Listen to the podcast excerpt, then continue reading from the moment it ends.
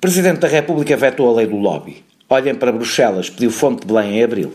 Referia-se ao facto da regulamentação do lobby na União Europeia ser muito mais exigente do que a que foi aprovada pela Assembleia da República. Concordo com o veto, mas a posição do Presidente é mais recuada do que a minha.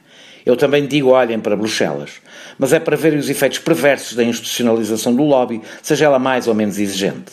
Em Bruxelas, os lobistas são uma espécie de porteiros do poder. Ali só entra cliente habitual. São eles os verdadeiros interlocutores dos eurodeputados e dos comissários. São eles que entregam pautas para os deputados não se enganarem em votações mais complexas.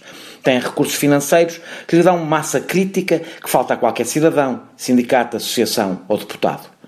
O único lobby que considera aceitável é o da sociedade civil organizada, através de associações temáticas, sindicais, profissionais ou empresariais.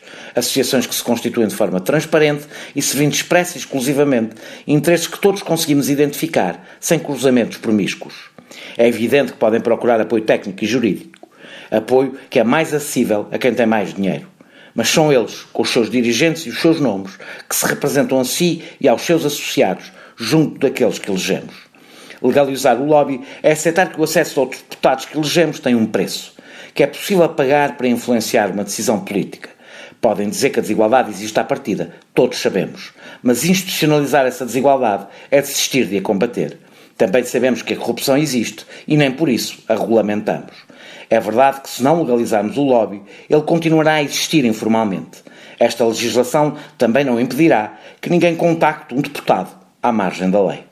Só concebo que a lei diga duas coisas: que qualquer cidadão que se dirija a um deputado para influenciar uma decisão tem de o fazer ou em nome pessoal, num assunto que seja direto e claramente atingido, ou em nome de uma associação eh, de que seja dirigente. E que deve haver um registro da existência desses encontros. Chega e sobra para garantir que temos a possibilidade de falar com quem nos representa sem precisar de dar gorjeta a porteiros. Porque essa gorjeta é a negação da democracia.